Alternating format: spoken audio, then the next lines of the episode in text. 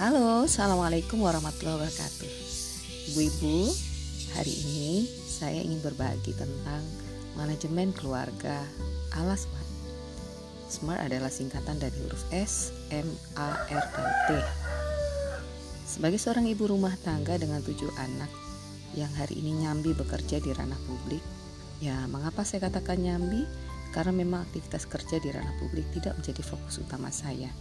Yang utama adalah keluarga terutama lagi anak-anak, sehingga semua aktivitas di luar rumah menyesuaikan dengan keadaan di dalam rumah. Banyak orang yang bertanya kepada saya, bagaimana mengelola keluarga, mengelola waktu dengan tujuh anak tersebut dan masih homeschooler semuanya, sambil mengelola dua lembaga pendidikan serta satu perusahaan. Bahkan masih beraktivitas sosial dengan masyarakat di luar sana. Kunci jawabannya terletak pada keluarga. Ya, tanpa keluarga yang terkelola dengan baik sebelumnya, akan sulit bagi saya untuk bisa beraktivitas di luar rumah. Sebagaimana ibu-ibu yang lain, betapa beratnya bagi kita apabila harus keluar rumah pada saat ada anggota keluarga yang sakit atau meninggalkan anak-anak dalam keadaan mereka menangis. Drama bukan? Saya dulu juga pernah mengalaminya.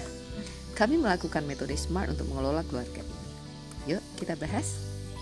Satu S, spiritual. Saya masih ingat pagi itu anak saya yang nomor 5 Abdurrahim datang menemui saya di dapur. Dia menyatakan bahwa Aim telah memberikan mainan Aim ke Fatir, temannya. Saya kaget bukan karena memberikan mainan itu, tapi saya kaget bagaimana dia dulunya sangat menginginkan mainan itu. Bahkan dia sangat menyayanginya, sangat mencintainya, sehingga dia begitu menjaganya dengan baik. Tapi kenapa tiba-tiba hari ini dia memberikan mainan itu? Karena saya tahu tidak mudah bagi seorang anak memberikan mainan yang sangat dia sayangi, sangat dia cintai kepada orang lain. Apalagi itu temannya, bukan saudaranya. Ketika saya tanya, kenapa nak? Kenapa mainannya diberikan kepada Fatir? Jawabannya ternyata cukup menyesakkan dada saya waktu itu. Jawabnya, ya, Ain ingin kuburan Ain nanti dilapangkan Allah nih Masya Allah, tiba-tiba dada saya penuh dengan sesuatu yang tidak bisa saya definisikan. Mata saya tiba-tiba buram dengan air mata yang mulai menggenang. Saya sadar bahwa anak ini belum diajarkan formalitas tentang keutamaan berbagi, keutamaan memberi. Tetapi dia telah memahami satu hakikat yang sangat penting dalam dunia spiritualitas. Bahwa memberi adalah sesuatu yang sangat berarti bagi diri bukan hanya ketika di dunia, karena kita lebih disayangi, lebih dicintai oleh orang-orang, tapi bahkan untuk akhirat kita, untuk alam kubur kita, di mana Allah pun berjanji akan melapangkan kubur kita. Masya Allah, saya terharu karena yang mengatakan ini adalah seorang anak usia 4 tahun. Dia telah memahami konsep spiritualitas dalam keluarga, yaitu melakukan segala sesuatunya hanya karena Allah, dan cukuplah Allah yang akan. Yang kedua, M. Musyawarah. Musyawarah adalah bagian dari kegiatan kami secara rutin yang kami lakukan setiap satu kali satu pekan.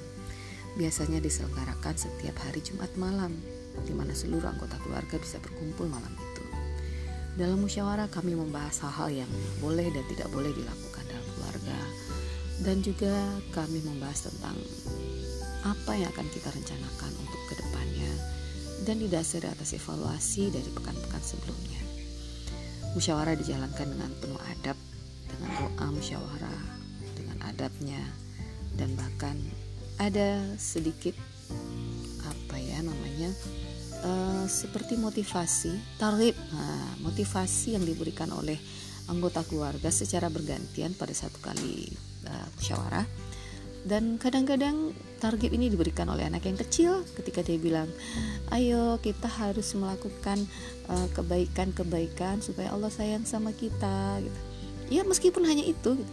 atau bahkan mungkin yang besar sudah bisa berkata bahwa setiap waktu Allah akan bertanggungjawabkan dan kita harus melakukan yang terbaik buat kita. Maka ternyata target-target pendek yang disampaikan oleh anak-anak itu jauh lebih mengena karena memang berdasarkan dalam kehidupan nyata mereka. Jadi ini bukan soal teori teoritis tapi tentang bagaimana menyemangati diri dan keluarga dari pengalaman diri kita yang ada. Maka otomatis kami juga bisa membantu dibantu diringankan dalam hal mengelola keluarga ini mengontrolnya dengan bagaimana kami memperhatikan anak-anak dalam setiap evaluasi dan bahkan rekomendasi ke depannya. Anak-anak tidak sempat melanceng jauh. Sedikit saja mereka keluar dari on the track, maka mereka langsung terdefinisikan, langsung diketahui dan insya Allah akan segera dikembalikan ke jalan yang benar. Nah ini strategi bagaimana mengawal anak-anak, keluarga saya bahkan sebagai seorang ibu bahkan dikontrol oleh keluarga ini. Nah yang ketiga A, apa itu A? Adab dan akhlak. Nah ini penting sekali karena memang banyak orang yang memilih niat yang benar tetapi tidak dengan cara yang benar. Benar tentu saja berdasarkan Al-Quran dan Sunnah dan adab akhlak adalah sesuatu yang merujuk kepada Al-Quran dan Sunnah. Nah kita lihat bagaimana orang-orang yang tidak beradab menginginkan sebuah kebaikan tapi tetap tidak akan terima dengan kebaikan. Adab adalah norma atau aturan mengenai sopan santun yang didasarkan atas aturan agama Islam. Sedangkan akhlak merupakan sebuah sistem yang mengatur tindakan dan pola sikap manusia dalam menjalani kehidupan sehari-hari. Sehingga adab dan akhlak merupakan faktor terpenting dalam menumbuhkan kecintaan kepada Allah. Kami membiasakan membaca kitab Al-Adab Al-Mufrad karya Imam Al-Bukhari. Biasanya kita baca minimal satu kali satu pekan secara bergantian, tetapi secara tidak langsung kami mulai memahami apa yang diajarkan oleh Rasulullah yang tertuang di dalam adab tersebut. Lagi yang ketiga yaitu R, rutinitas. Yang keempat ya, rutinitas. Nah, rutinitas ini kita mengacu kepada skala prioritas. Ya, banyak aktivitas yang hari ini menunggu untuk dikerjakan, tetapi tentu saja di manage dengan baik dengan memprioritaskan sesuai dengan kebutuhannya. Ada skala penting dan genting yang harus segera dilaksanakan. Sebagai seorang ibu menyusui, tentu saja panggilan bayi adalah sesuatu yang sangat darurat, segera dipenuhi karena memang penting. Dan kalau bayi sudah haus, itu semua kegiatan lain pasti akan ditinggalkan. Tetapi sebaiknya tentu saja kita lebih mengutamakan atau membesarkan kuadran penting dan tidak genting. Maksudnya apa? Ya, sesuatu yang penting jangan ditunggu genting dulu. Jangan ditunggu bayi menangis dulu karena hal haus atau lapar baru kita menyusui. Nah sebelum dia haus kita sudah menyusui sehingga kita tidak terjebak dengan suasana yang genting yang mengakibatkan semua aktivitas lain ditinggalkan. Nah aktivitas penting dan genting lainnya juga begitu banyak di mana ini terkait dengan kebutuhan-kebutuhan keluarga bahkan kepada masyarakat tapi diusahakan tidak termasuk dalam kategori darurat atau penting. Ada kuadran ketiga yaitu tidak penting dan genting.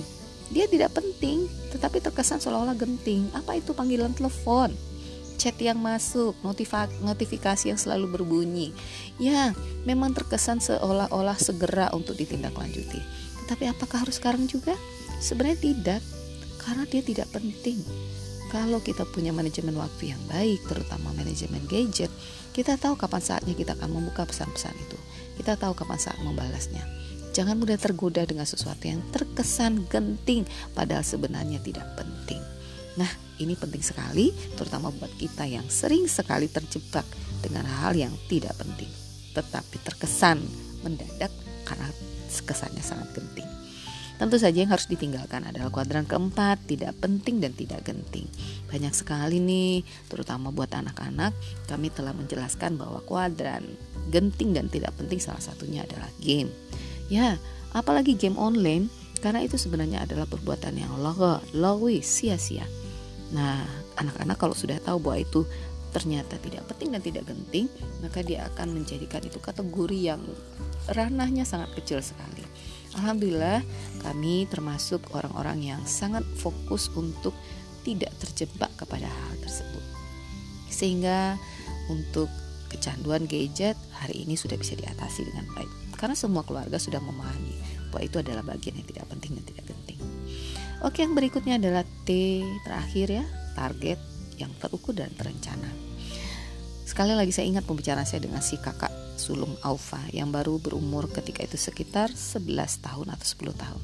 Ya, dia masih berusia uh, kelas 5 SD ketika itu.